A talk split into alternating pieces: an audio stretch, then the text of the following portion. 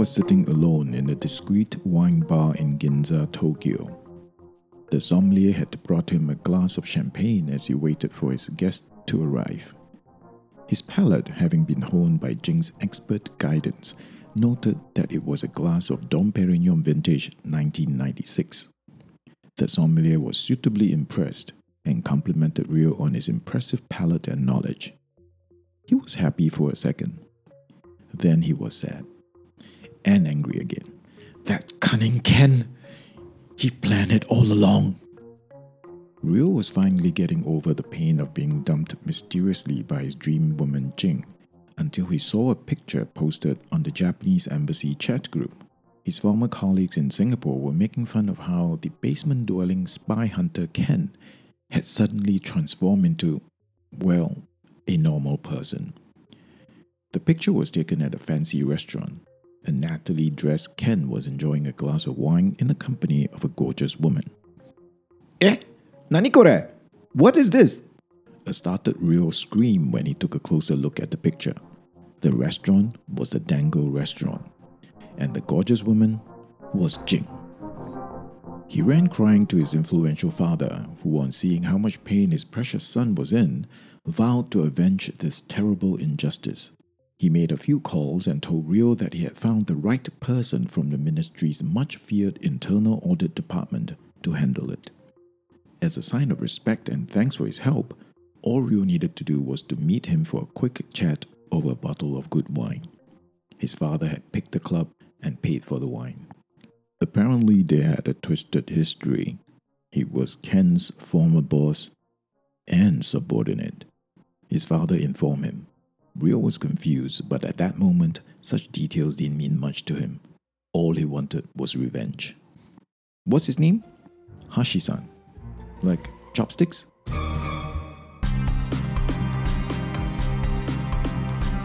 Hi, my name is Cheek, a film and TV writer, director, and wine enthusiast with a diploma in wines and spirits and a certified sommelier qualification. Wine is arguably the only drink on this planet that can inspire love, hate, snobbery, insecurity, fear, wonder in just one sip.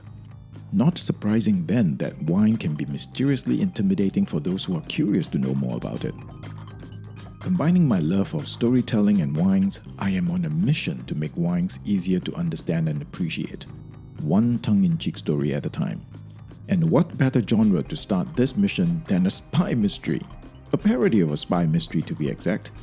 And on that note, please remember that besides the wine information in this podcast, names, locations, and anything that sounds remotely real are purely a work of fiction. Like wine, the stories should not be taken too seriously. I hope you enjoy the story and in the process also find out a bit more about wines. Don't forget to follow the podcast. Hashi was loud and indiscreet for a man overseeing the secretive counter counterintelligence unit of the ministry. He loudly announced that he was happy to help Rio nail Ken. After all, the minister was a personal friend of his father.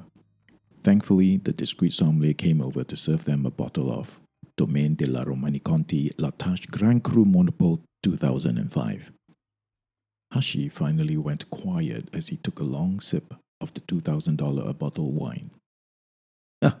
Your father has good tastes. Good thing I'm not paying for it. Kachiryo had thought, but kept the thought to himself. Tell me, what did he do to you? Rio's face turned a shade darker. Ken planned it all along. He wanted Jing for himself the moment he saw Hashi her. nodded as he savored the legendary burgundy red wine.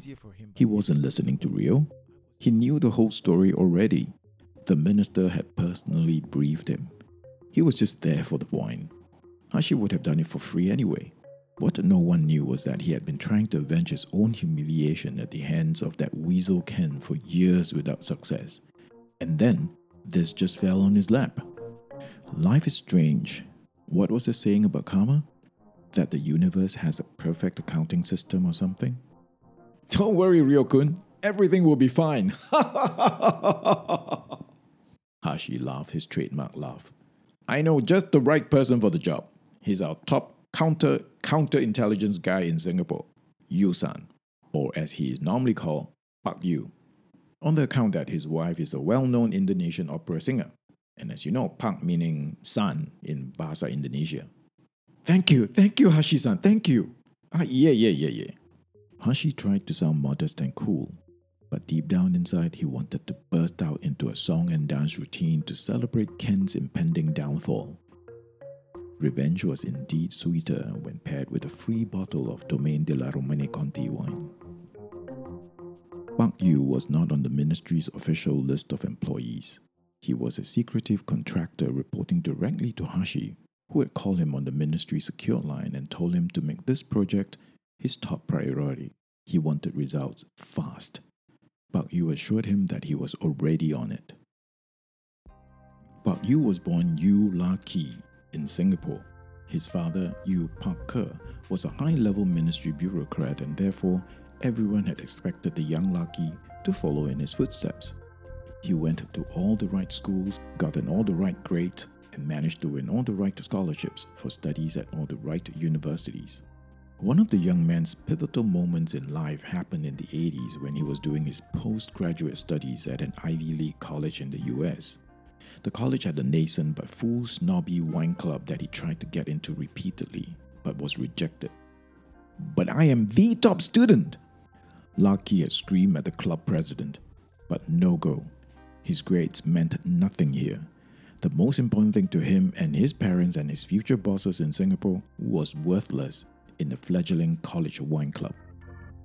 Gaining membership into that small club became an obsession.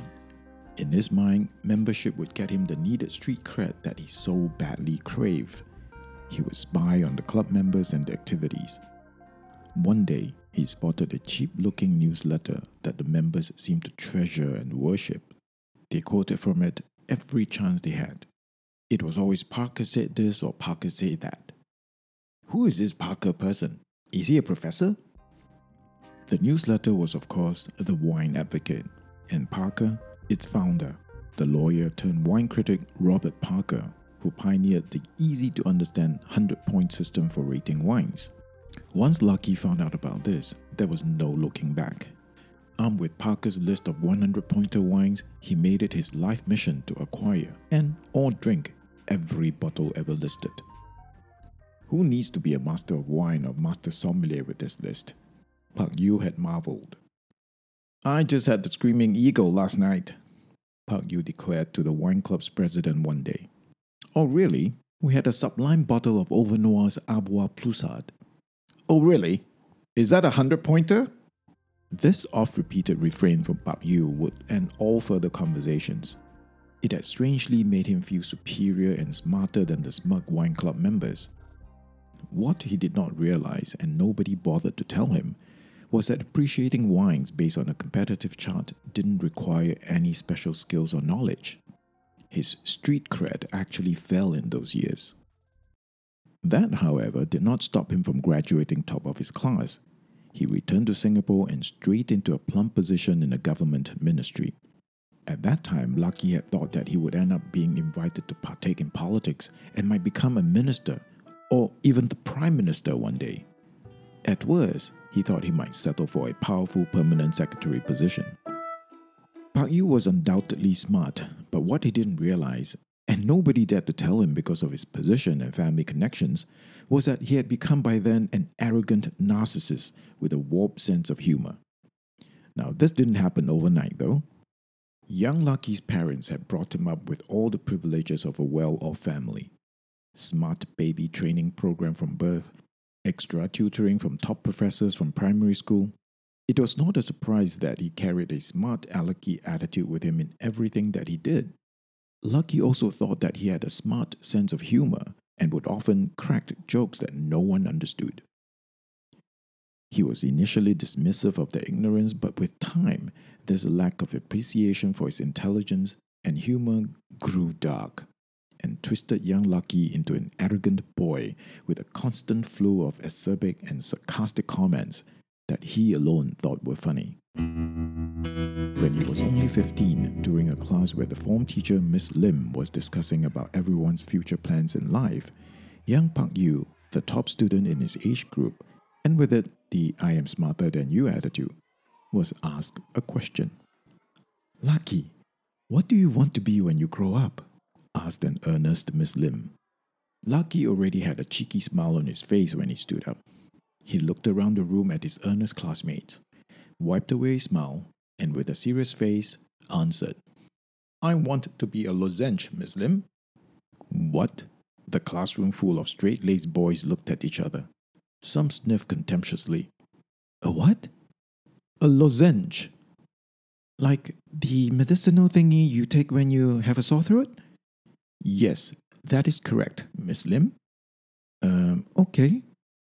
Tell me then, why would you want to grow up to be a lozenge?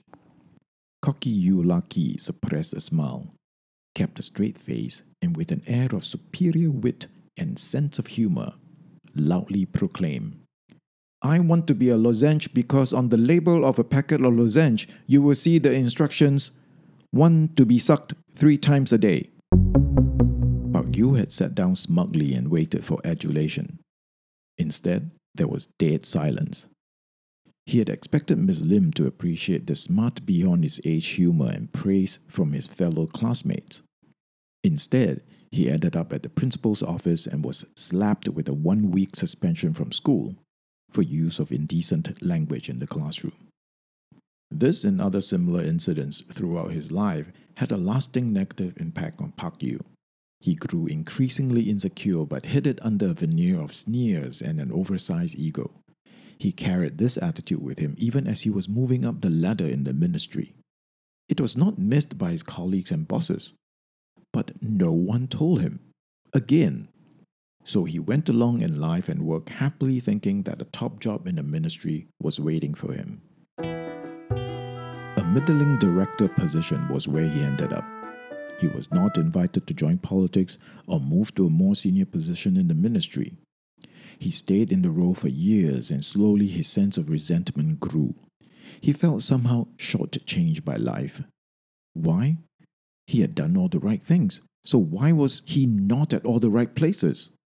He started to see other people's successes as reflections of his own failure. He grew into an angry man, still ignorant of his many shortcomings. In time, Pak Yew left the ministry and set up his own consulting business. And business was surprisingly good. Credit to Pak Yew, he had managed to channel some of his resentment and insecurity into being a meticulous finder of faults in other people. He was a formidable investigator involved in many secretive projects for his clients. He took immense pleasure in finding the weak points of people, especially those who were deemed to be the smartest or best in the business. He took pleasure in tearing them down bit by bit. He loved his job and would have done it for free, but his clients rewarded him handsomely.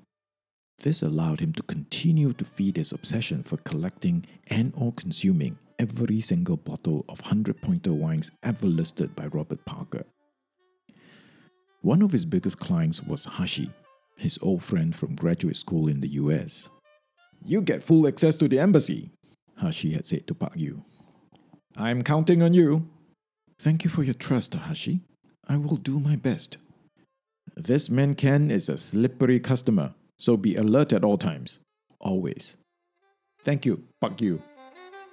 The voluminous dossier on the spy hunter Ken, together with embassy access cards and other top level clearances, came in a hand delivered box a few days later. As always, Hashi had included a lovely bottle of wine with the box. This time it was the Armand Rousseau Cham Chambertin Grand Cru 2009. Pak Yew smiled. Not quite a hundred pointer, but it will do. Pak Yew knew Ken, only by reputation, of course, and had expected a formidable opponent, which was why it came as a surprise to find that he was not at all alert. Pak Yew and his team tailed him for weeks without a single problem.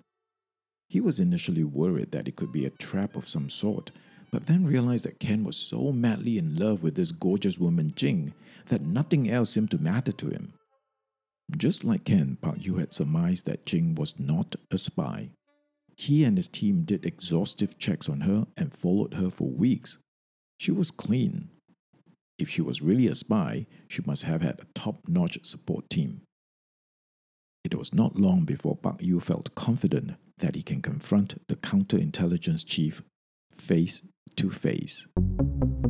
Ken was whistling a soft tune as he happily walked along the familiar dark tunnel in the basement of the embassy towards his secret wine cellar.